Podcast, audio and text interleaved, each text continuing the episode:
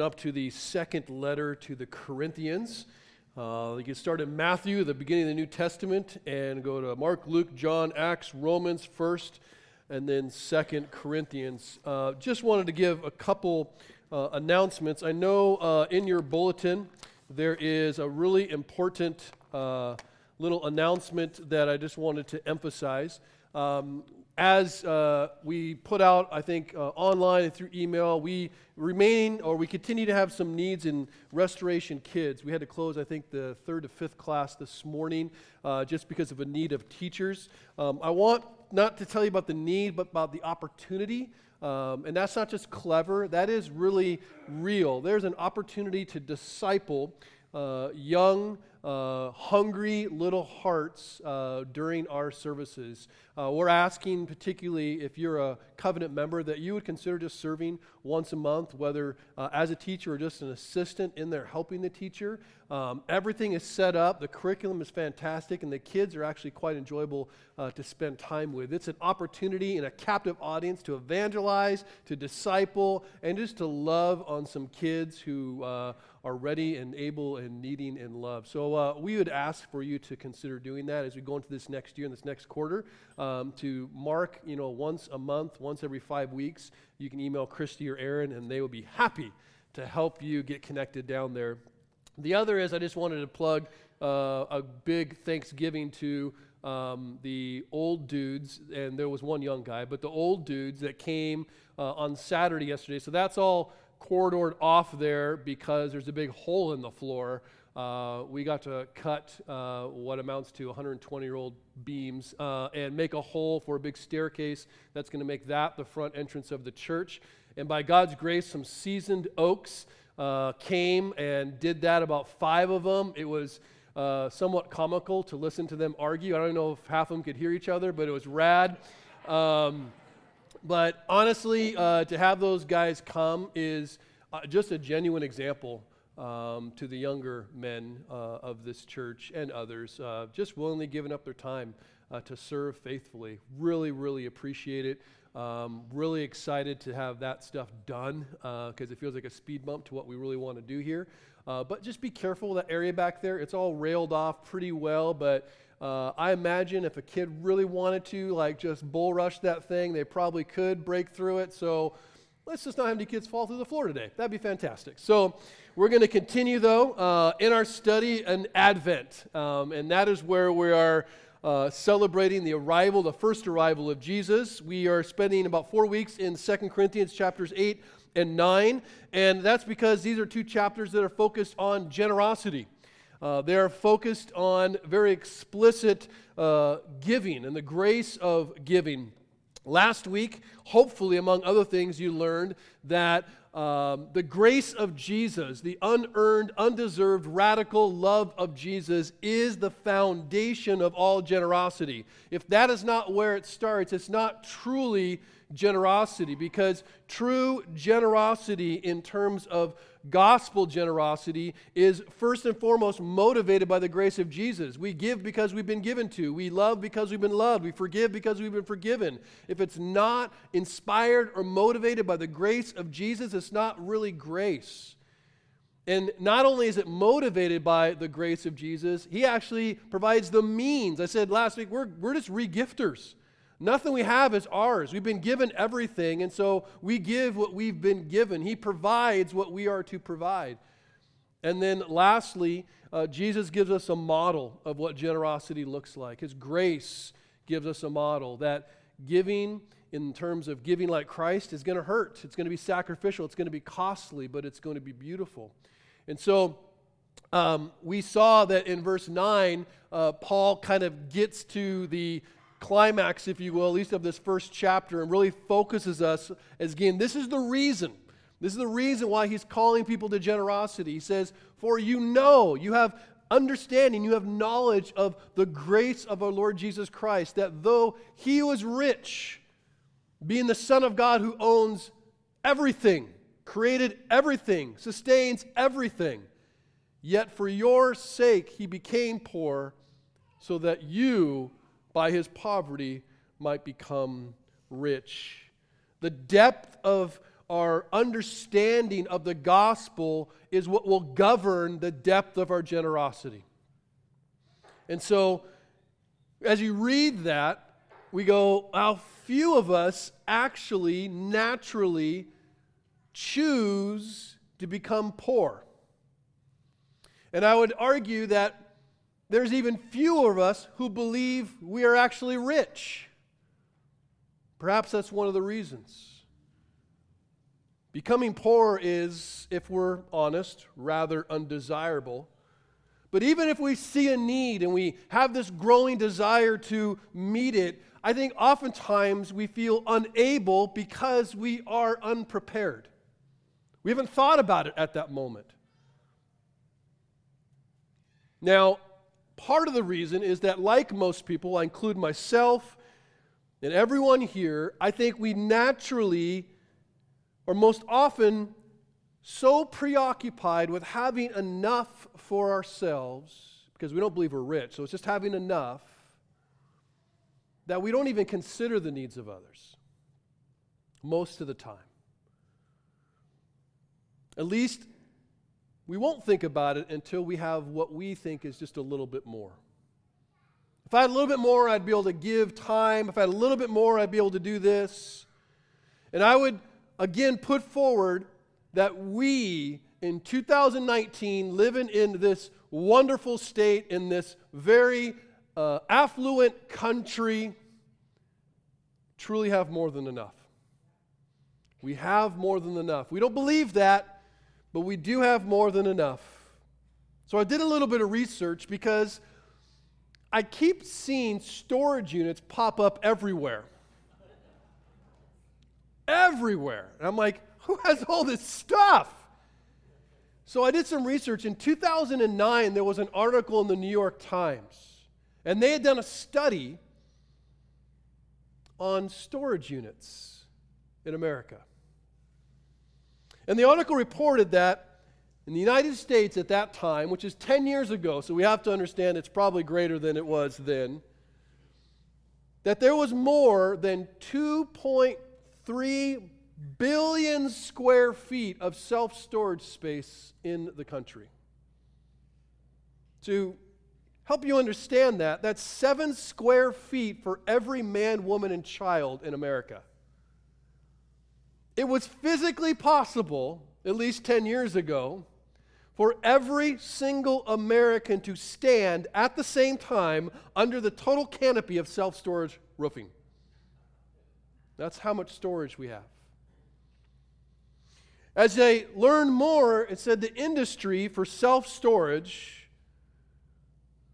produces more than $38 billion a year. Billion.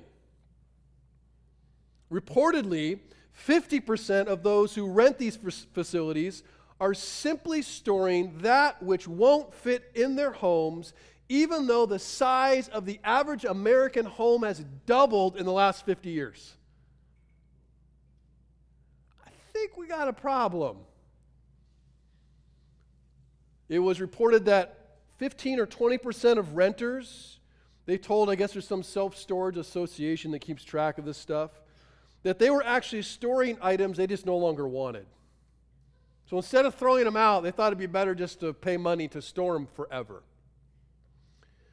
Other highlights of this article included that between 1970 and 2008 or 9, that the actual real disposable income had doubled for Americans, and yet they were spending all of it. And just this morning, I don't know why, at a whim, I looked up a fact that said that people spend, on average, more money on coffee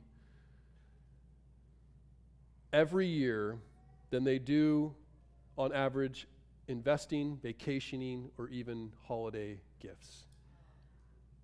Coffee and I like my coffee.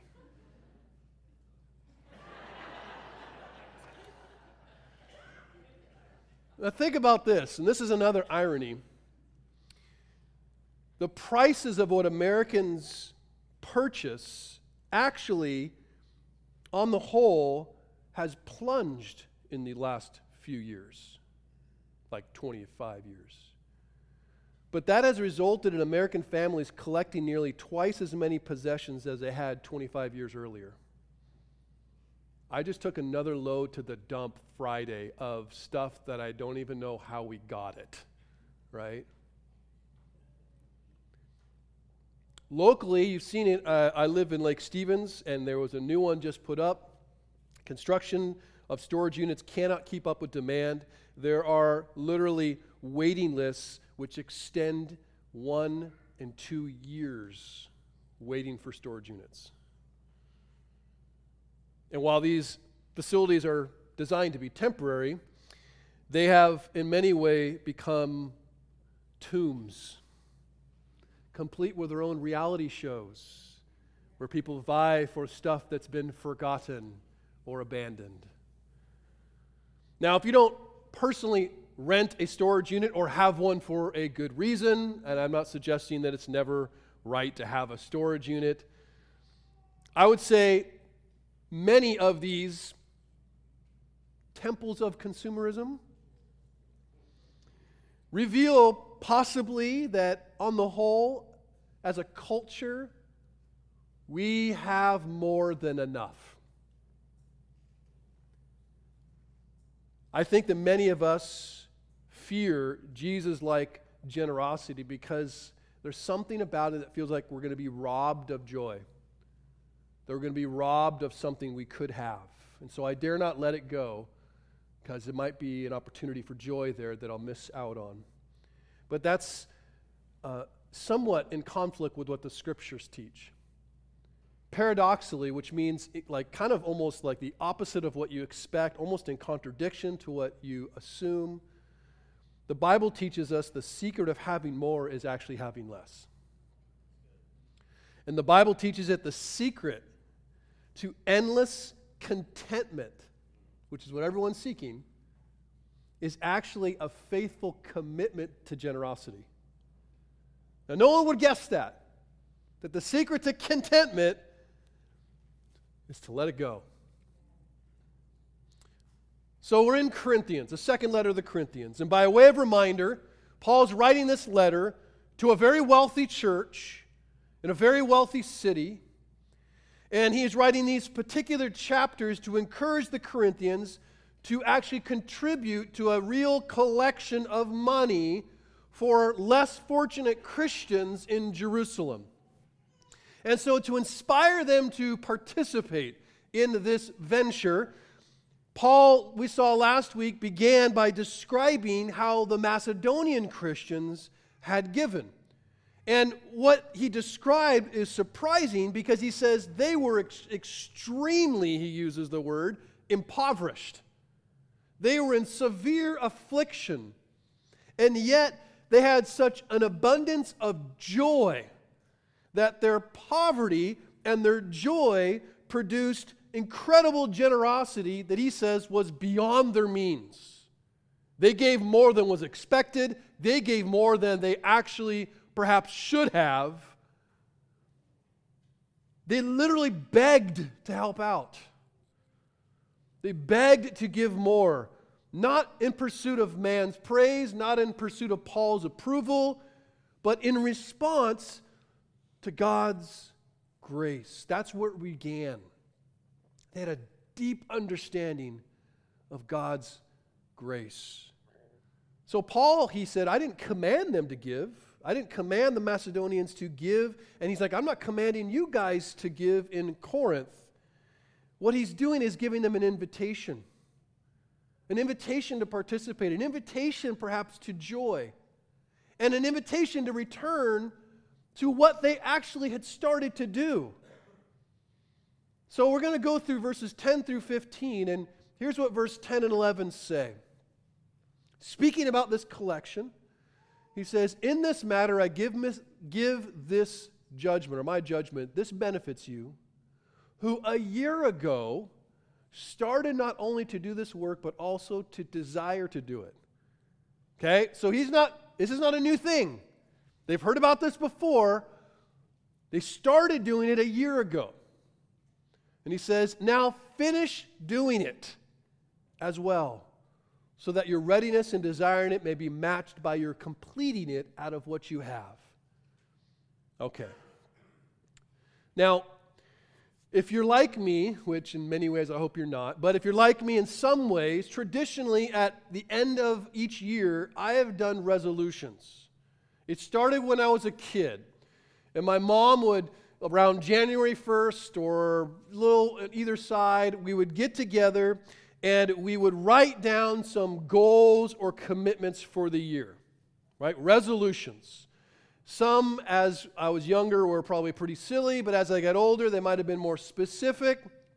And so, what we would do is we'd write them down, we'd put them in an envelope, and there was this armoire we had, and we'd stick them in the armoire. And we never looked at them again which I always thought in retrospect, that's odd, right? I didn't have that great of a memory.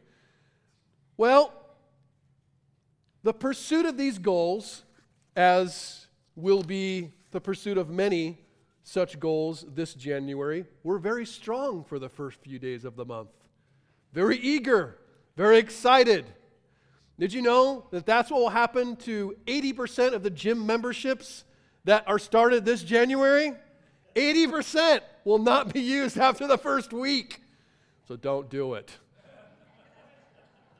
But what you see is like the resolution's there for a second. I'm excited to do this commitment. Yes, I'm not going to eat this. I'm going to do this. I'm going to run. The excitement fades pretty quickly. And the commitment falters, at least mine did, rapidly. I would remember that about a year after writing those resolutions, they were still sitting in the back of the armoire in the forgotten envelope, covered in the dust of good intentions and unfulfilled aspirations. And I would take them out the next year and go, oh, yeah, I forgot I was going to do this. I was really excited about it for about a week. And so, what this reminds us of, and what Paul was reminded, like, it's really easy and common to start off well. It's really easy to make a commitment. It's really easy to get excited about something for a moment. But what we see that over time that it's much harder to finish strong. It's much harder to be steadfast in your love. It's much harder to be continual in your sacrifice. It's much harder to have a long obedience in the same direction, especially with generosity. That's hard. Now, growing up, I also played soccer a lot. So I played it starting at like age five, played, you know, just a lot, all the way through school and into college, and it was awesome. And the thing that has never changed in terms of training to this day is that I loved sprinting and I hated running long distance. Hated it. Today, there are people running, chasing some Grinch dude on some run, and I still cannot understand why anyone would ever pay money to start running and to stop running after a couple miles. It makes no sense to me. It sounds horrible. About as good as root canal work, I would choose the root canal. That's how bad I view it. Sprinting for me was, right, one was short, and the other was, by definition, longer. One was easy for me. I could sprint, stop, sprint, stop, sprint, stop. All right, that's good. Beat everybody, great. Wasn't difficult. Long distance was hard. One was usually pretty gratifying immediately, and one never was, ever, at any time. And so, what I see is that it's really not hard to rally people to be inspired for the moment. It's not hard to rally people and get energized to give generously and to be sacrificial for a moment of time. Guess what? All you need a big tragedy or a big vision. That's it. Big tragedy? Yes, let me meet that need. It feels good, doesn't it? Hey, let's raise money for the building. Yeah, I'm going to give to it because it's a big thing. I can see it. And those things aren't intrinsically wrong. But I find it much more difficult to be inspired or to rally people to long term faithfulness. to long term generosity, to long term obedience. That's harder. It's not as energizing after a while, but I would argue it's much more rewarding. I think we don't only struggle with commitment in our culture, I think we actually struggle with fulfilling the commitments that we actually make, the covenants that we sign. Jesus said a lot about this. This is largely about discipleship and obedience and following Him. But He said, Whoever does not bear his own cross, which, if you're curious, that's not comfortable. No one ever said, like, wow, bearing a cross, that sounds fantastic. Like, that sounds like really light, easy work and no, not difficult at all. We know it's ultimately incredibly rewarding, but there's difficulty in that. He says, if you can't bear your own cross, you can't, you can't be my disciple. Then he goes, For which of you desiring to build a tower does not first sit down and count the cost, whether he has enough to complete it? Otherwise, when he has laid the foundation, he's not able to finish. All who see it begin to mock him, saying, This man began to build and was not able to finish. Or what king going out to encounter another king in war will not sit down first and deliberate whether he is able with his 10,000 to meet who comes against him with 20,000? And if not, he's not able, while the other is yet a great way off, he sends a delegation, asks for terms of peace. And so, therefore, any of you who does not renounce all that he has, which is an interesting way to say it, cannot be my disciple. I think sometimes it's difficult for us to be faithful in giving because we've never really intentionally thought about it in advance. Yes, this passage is largely about discipleship and going, following Christ has a cost. And don't just say, I believe, and never count the cost of what that's going to demand upon your life, because I guarantee you it's much more than 10%. I'm not sure we're really intentional about that. So when needs come up or they're presented before us, we're like, ah, I'm unprepared. Yeah. Yeah. Because you never thought about it till that moment. It's interesting how often we count the costs of building a home count the cost of buying a car, count the costs of planning a vacation, count the cost of what it's going to be to pursue a career. And while many, I believe, do count the costs of what it's going to mean to confess belief in Christ, I wonder how many of us keep counting the cost after that in terms of what it means to keep following Him. And have we ever counted the cost of generosity? What it would mean to be more generous with all that God has given. Like many of us want to serve, we have a desire, we have an eagerness, even as the Corinthians did. We have good intentions. I want to serve faithfully. I want to give generously. I just need to wait a little bit till I have more time. Maybe when my kids are a little bit older, or my job is a little more secure. If I've said a little more, fill in the blank. And perhaps the Corinthians felt the same way. this is why I think it's noteworthy that Paul tells them to complete it, to finish it out of what you have, not what you don't have. I think many of us, though we may not have a storage unit in our lives right now, it's possible that many of us have a storage unit in our hearts that's full and perhaps being wasted. I believe if you wait till you have abundance, whatever that might mean abundance to serve, abundance to give, abundance to love if you wait to have abundance to do those things, then you will never serve, you will never give, and you will never love with what you have right now. And that is what God has called you to do. Afraid that you won't be able to finish what you started. Many of us won't even start. Oh, it's just too much. I don't have much to offer. You know, Paul uses the image of a race, unfortunately, not a sprint, but more of a marathon. just difficult for me because if I were to go run a marathon at any point in my life, it would not be pretty. I'd look really good for about 200 yards. And after that, I'd be walking. After a few miles, I'd probably be sitting on the curb for a little bit with those spongy things and water cups, like whatever.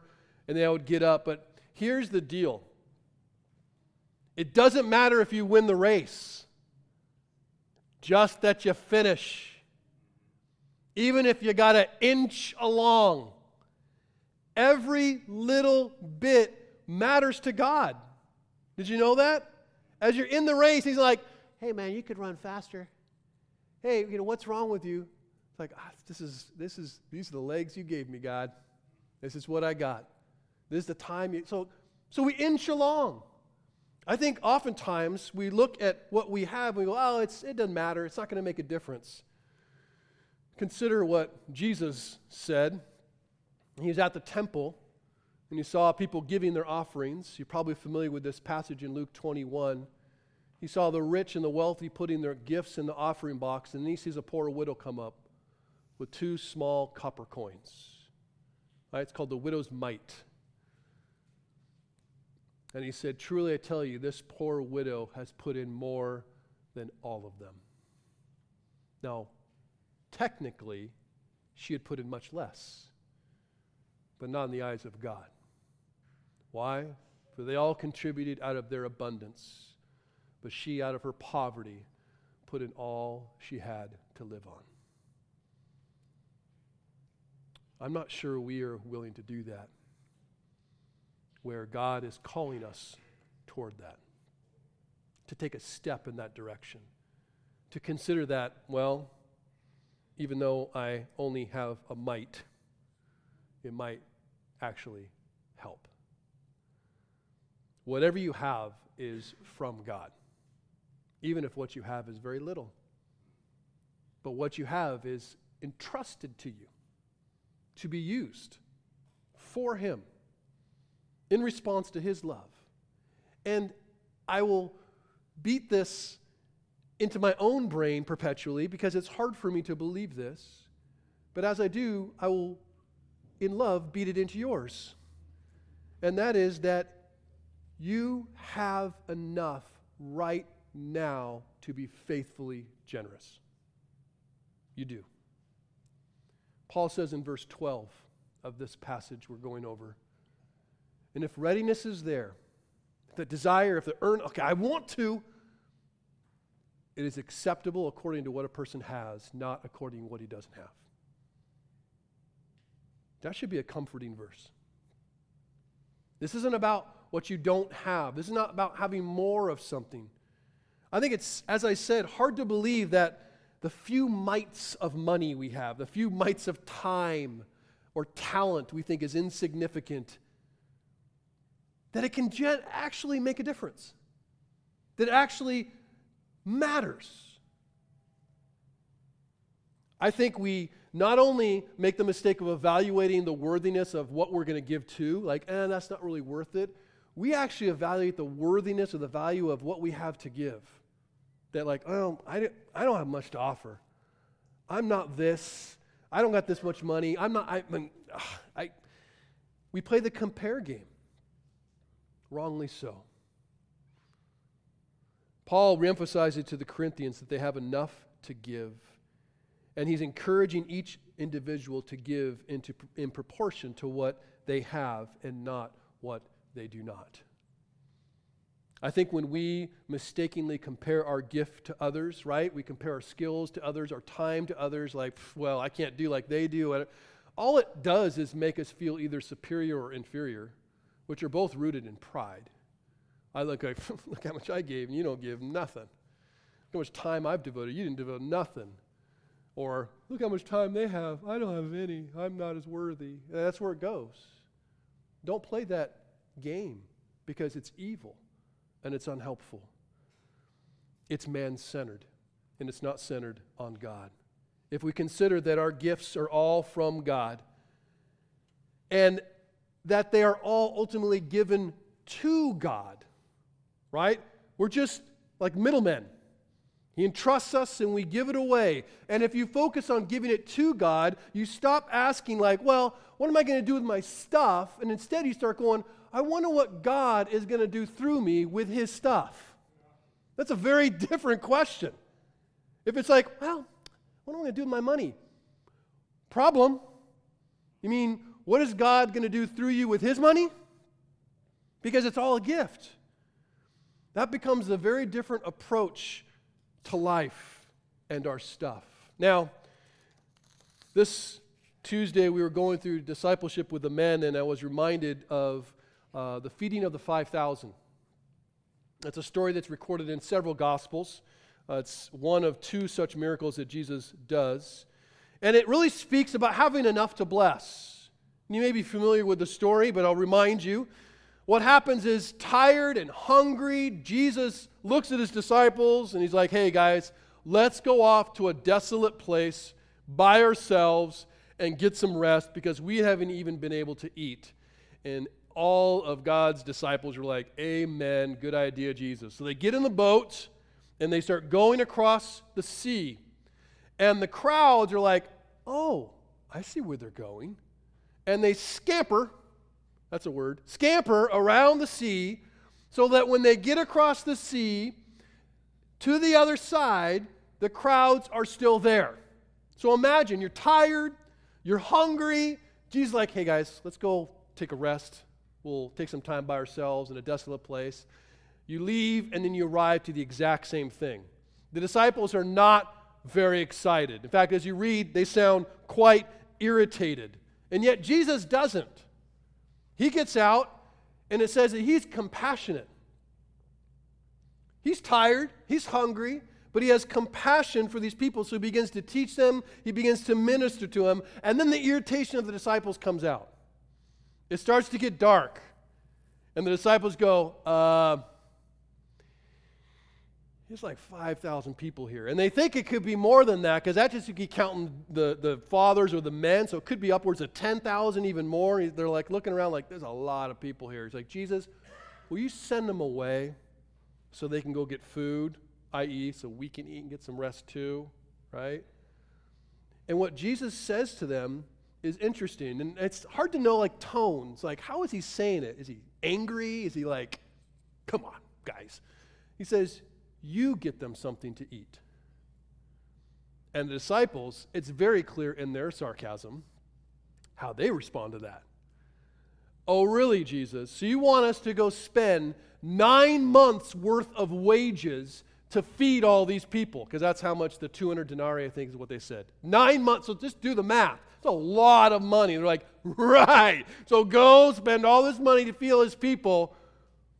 And what does Jesus say to them after they say that? Because what are they basically saying? Yeah, that's ridiculous. We don't have enough. And so what does Jesus say? He says, How many loaves do you have? Go and see. But what does that tell you? The disciples didn't have a clue how much they had, which is how we pretty much deal with needs in front of us. We automatically assume we don't know. I can't, I can't meet this need. This is impossible. This is way too big for me. I can't, what I have isn't matter. They didn't even know. They just assume, like, we don't have enough. And he goes, go and see how much you have. So they do. And what do they find? Five loaves and two fish, which, for all practical purposes, that's not enough. It wasn't like gigantic, huge rolls, right? It was like five loaves, two fish, 10,000 plus people. And so the disciples, you can imagine coming back like, yeah, five loaves, Jesus, two fish. Will you send them away now? And what does he say? Give me what you have. And he blesses it. And what does he do? Feeds everybody. We go, what? What does that teach us? As I said, few of us believe that we have enough. I think that's our default mode. I probably don't have enough. And when we see a need before us, an opportunity to help, our first response is, I probably don't have enough to fix that problem. I don't have enough to meet that need. I'm going to think about myself and what I, I, I, I, I, I, I, I, I, I. We remain focused on the wrong thing, namely ourselves. What am I able to do with this? But I would encourage all of us that whatever little we have, whatever little we think we can give, if you commit to bringing it to Jesus, He has the power to make it enough. Even if in your eyes it seems like it's going to make no difference, if you're focused on you and you're even focused on this person, you're probably right. But if you're focused on giving it to the Lord, He can make it enough. I think without doubt, this also teaches us about creative generosity. Because there's more than one way to give generously. What we have to believe is not only that we have enough, but that we have enough, that what we have actually, and not more, is enough to do God's work. Now, in verses 13 and 14, he also begins to turn as he's speaking to the Corinthians and, and speaking about generosity and community and what that actually looks like. He's not only told them, like, you guys have enough, and, and what you have will suffice to, to fulfill what God wants to do with it.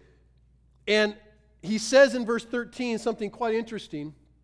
He says, I don't mean that others should be eased and you be burdened but that as a matter of fairness, or the CSB will say equality, your abundance at the present time should supply their need, so that their abundance may supply your need, that there may be fairness or equality. I was speaking with uh, Pastor Mike this week just about his road group and specifically about conversations he had about generosity in his group. And I was struck by something, which was simply this how rare it must be to have that kind of conversation with people. I mean, how often do men and women gather together and ask one another, how are we going to excel in generosity? Or, you know what, guys, I'm wondering if I'm generous at all. What does generosity look like for you? Maybe I'm greedy. Like, those are not the kinds of conversations that we typically have or that people typically have. We will get together and talk about many things in our lives, talk about our children, talk about our jobs, talk about our vacation plans, talk about the things we like. But I don't know how often we're open about our generosity or lack thereof. And I think it's a beautiful thing to do that. I believe it's important to have brothers and sisters in Christ. And certainly, this is not a huge circle. It's not like everyone we talk about, let's just talk about.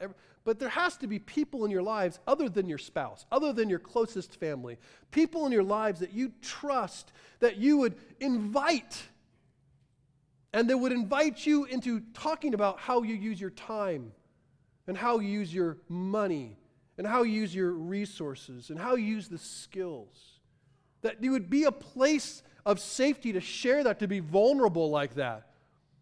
That's pretty risky, I realize that.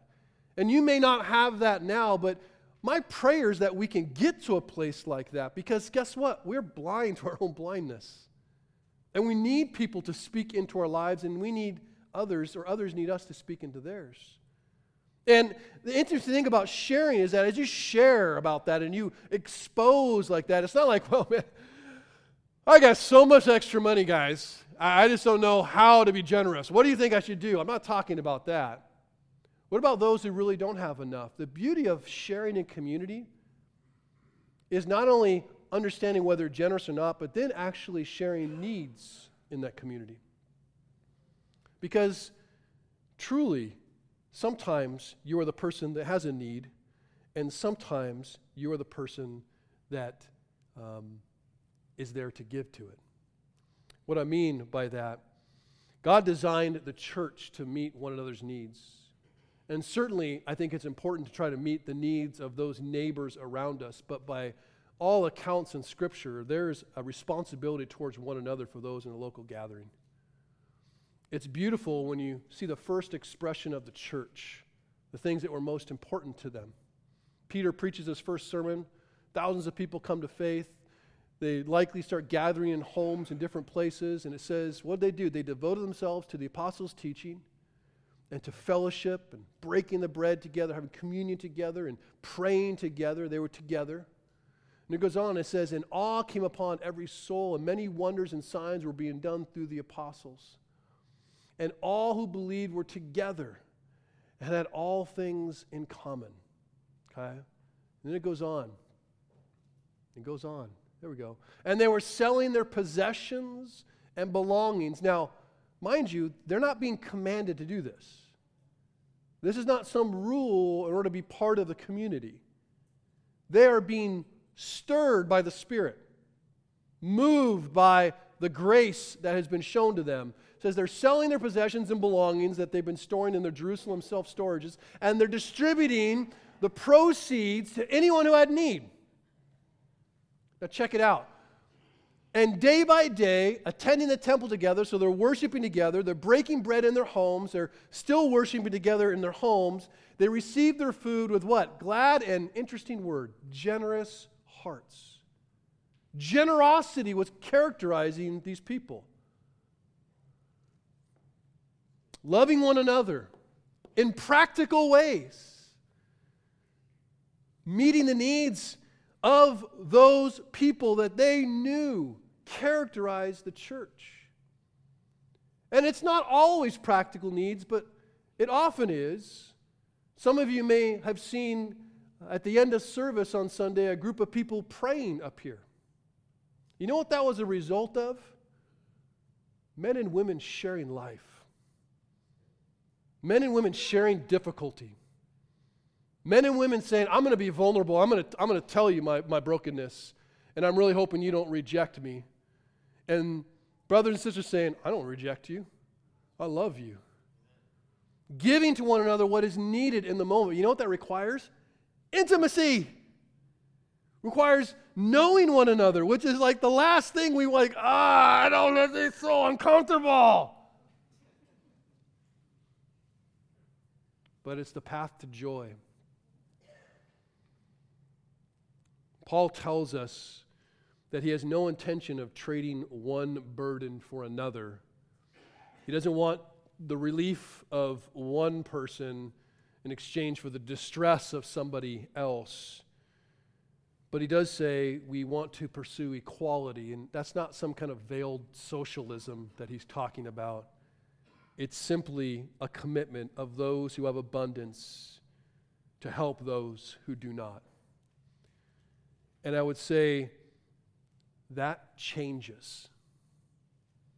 What I mean is, you're not always in the category of abundance and you're not always in the category of deficiency, but you're likely going to be in both of those at some times in different seasons.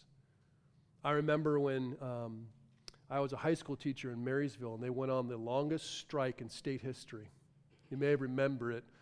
I can't remember exactly what year it was, but it was like 50, 60 days. We ended up going to school on like Saturdays, and it was like horrible. Um, I had two kids, I believe, at the time. And like when we went on strike, paycheck's gone. I never had that experience. Um, didn't prepare for that experience very well. I was young, and it was rather scary. Um, I am not the kind of person that is very good at asking for help. And by God's grace, because I was in community, I didn't have to ask. People just came. I had people show up in my house and they'd be like, Yep, so here's a cooler of like steak. And I'm like, okay, thank you. Like, people just gave us food and gave us, like, we didn't, and we were definitely in need. I mean, we would have uh, probably been okay, but I was still scared. It was a time of deficiency for us. And those who had abundance took care of us. That's because of community. And at some point in some time, you're going to be in need. And being a part of community is, is like, that is what should characterize our church. We can't solve every problem in the world, but we can help one another. I can't know everybody in the world, but we can know one another. Instead of perhaps spending our surplus that we have now or storing our surplus away, perhaps we should consider sharing or saving our surplus for those who might be in need. You ever thought about saving money? Because I think we typically like, oh, I've got this extra money. I can finally get that couch I wanted. You ever thought about saving that money and just waiting for God to show you a need somewhere? That's a pretty awesome experience. To be like, mm, Lord, why don't you tell me what to do with this extra? I'll just put it here. I'll just wait. Paul references an interesting passage at the close of this text that we're going over. Um, and he says this as the last verse, and it's kind of weird. He's just told them, like, hey, collect, use what you have. What you have is enough.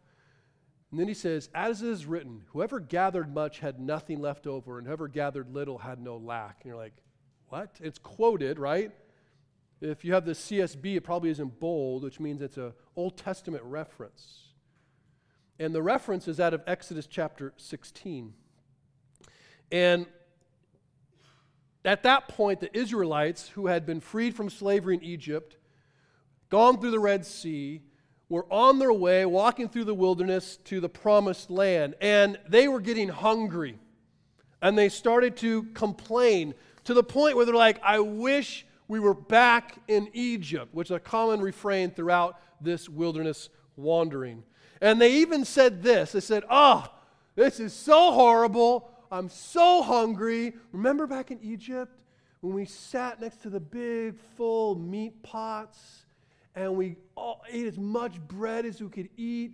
I mean, we were being whipped and beaten and killed and stuff, but it was so awesome to be able to have a full stomach. I mean, at least we'd be, we might be dead, but we have a full belly in death, right?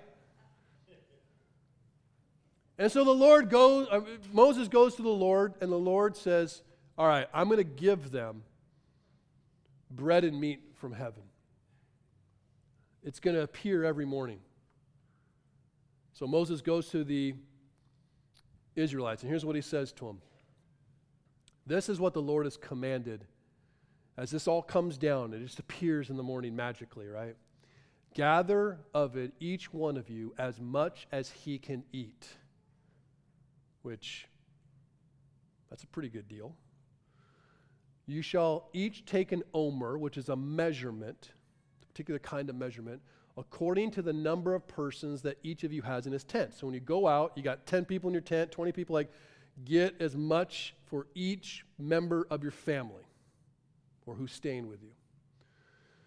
It says, and the people of Israel did so. They gathered some more, some less, not because they were greedy, because some had more people in their tent and some had less, right? And it says, and when, but, so there's a but there, but when they measured it with an omer, implying that some didn't.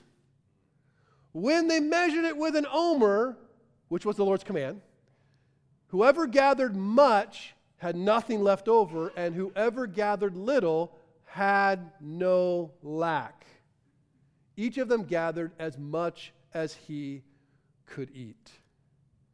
The text goes on and describes there were those who didn't do it that way who didn't listen to the words of the Lord, and they took more than they needed. And that which they stored away in their little storage unit tent next to their tent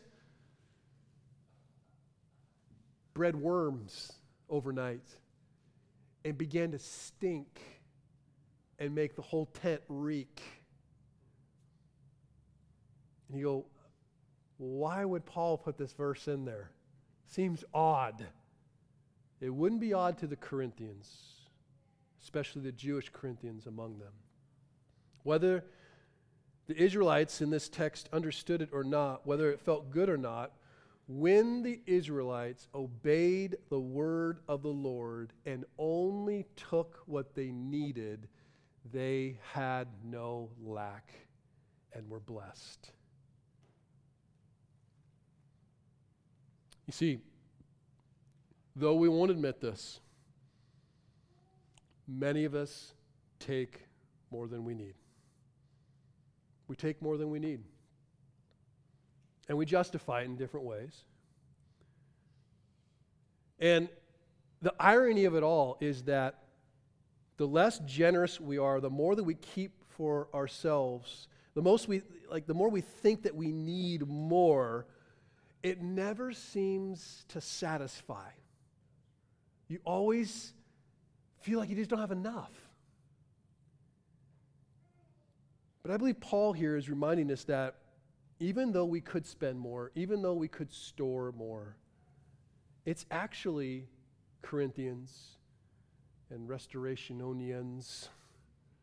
It's only when we are generous that we actually feel like we have enough. Isn't that weird? It's only when we use what we need and give away that we don't that we actually feel filled up as if we have no lack.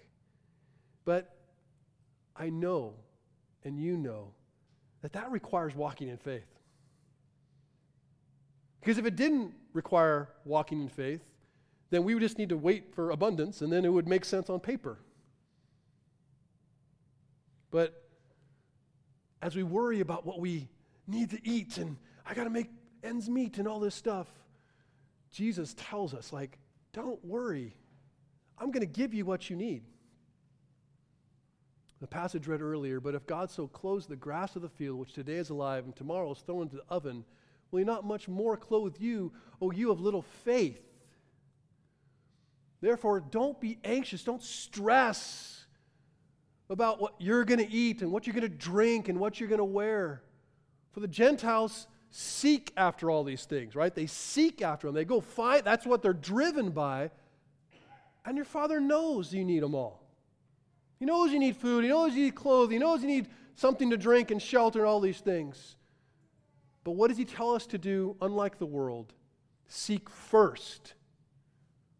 Not only, first, the kingdom of God and His righteousness, and all these things will be added to you. I think that's just a basic question, and it's not one to compare with others. I wonder if they're seeking. What are you seeking first? What's truly first? Especially as you have abundance, especially as you have surplus. Are you first when you think about that? What is first? What's your priority? When you have extra, do you think, I wonder what the Lord would have me do with this? Or how about just thinking about all that you have now? I wonder what the Lord would have me do with this. Do you ever have that conversation? Do you ever think that way? I would encourage you to do that and begin seeking his kingdom first. Why? Because as Paul said in the very beginning, it benefits you. You know what I love about this? He doesn't say, I give my judgment on this. This is really going to benefit those people in Jerusalem. This is really going to benefit that person in need. It will. But he says, it's a benefit to you to be generous. I think we all too often count the costs of generosity and we never count the costs of greed. Of what greed does to you. We don't feel gritty. So just like of not being generous. That feel better? Like of not being generous. I think we underestimate. We were talking about this in the elder meeting this week. We underestimate the level of stress and actually relative slavery that comes from having more stuff. Having to take care of stuff and maintain stuff and just make sure stuff is taken, you know, okay. It can be overwhelming. And I think the Lord wants us to be free of that. And quite frankly, like greed actually, um, it grieves God. And if the parable of the talents is any indication of his heart, it does more than grieve him. It actually angers him when he entrusts you with something and you don't do anything with it. Or you spend it just basically on yourself. And when we're not generous, quite simply, we're not living like Christ. And living like Christ is how you were designed to live. And if you are working against the very way you were designed to live, I'm not sure how you expected to ex- experience joy or contentment. So we imagine, though, right, the benefits of greed. Well, if I don't give it away, here's the stuff I could do with it. And we don't do it in some like evil way, but like that's kind of how our brain works, I think. Well, if I keep this extra, I, I could do this. But there we say, would you consider the benefits of generosity? And here's just one, simply stated generosity leads to joy. I, I don't know if I can prove that to you other than to say that's what God's word says. Even if it's costly, even if it hurts, it'll actually lead to joy. And I don't know about you, I want joy. I want to pursue joy. And so I'll pursue whatever God says, there's joy. Okay, I want that. And I also think it's fair to say, like, it pleases God. I think sometimes when we're, we're which rightfully so, we're rooted in the gospel and, and we know we're hidden in Christ and we know He loves us even with all our faults. And we, we think, like, yeah, but like He's always pleased with us. And like, no, He can be grieved in you, by you. And you can also please, He can delight in you. I want the Lord to delight in me and I want to delight in Him. And what is most pleasing to Him is guess what? Not that you give away half your paycheck. What is most pleasing to Him is just to live like Jesus and love like Jesus, to know His Son, and to endeavor to show the world what He's like. See, Jesus counted the cost. And we read the Bible in such a short story, but it was over thousands of years, was incredibly patient and steadfast in his generosity. He counted the cost and then he committed to the cross. And though you know he was tempted right after his baptism to give it all, like, like don't do the way of God and I'll give you everything that the earth can offer. Satan offered him everything, every earthly kingdom available. And he was, he came into the world to be king. And Satan's like, here you go, do it my way. Keep it all. And he chose the path of the cross. He chose the path to ultimately deny himself every earthly kingdom that he might obtain an eternal one. And he spent every bit of his blood for us. As I said, we may not have a storage unit on earth or in our lives, but I wonder if there's one in our hearts. And I'll close with what Jesus says about our hearts. Don't lay up for yourself treasures on earth where moth and rust destroy, where thieves break in and steal. But lay up for yourselves treasures in heaven, where neither moth nor rust destroys, or where thieves do not break in and steal. For where your treasure is, there your heart will be also. You know how many hearts are sitting in storage units right now? Quite a few. Don't let that be you. Seek his kingdom. And please know that the Lord does not love you because you give more than someone else. The Lord has given to you, and I will assure you, if you give unto the Lord, you will fall deeply more in love with Him. I promise you that. Let's pray. Heavenly Father, thank you so much for your generosity towards us. It is undeserved, it is unearned. And knowing how unworthy we are, Lord, it is incredibly radical. Thank you for giving us everything we have and everything we don't have. Lord, would you remind us that we have exactly what you want us to have? And all that we have, Lord, is enough for us to be generous like you were to us. Lord, we pray that we will find joy in being more generous that we'll find pleasure in being more generous, and that you will delight in our generosity as we delight in you. It's in the name of Jesus we pray. Amen.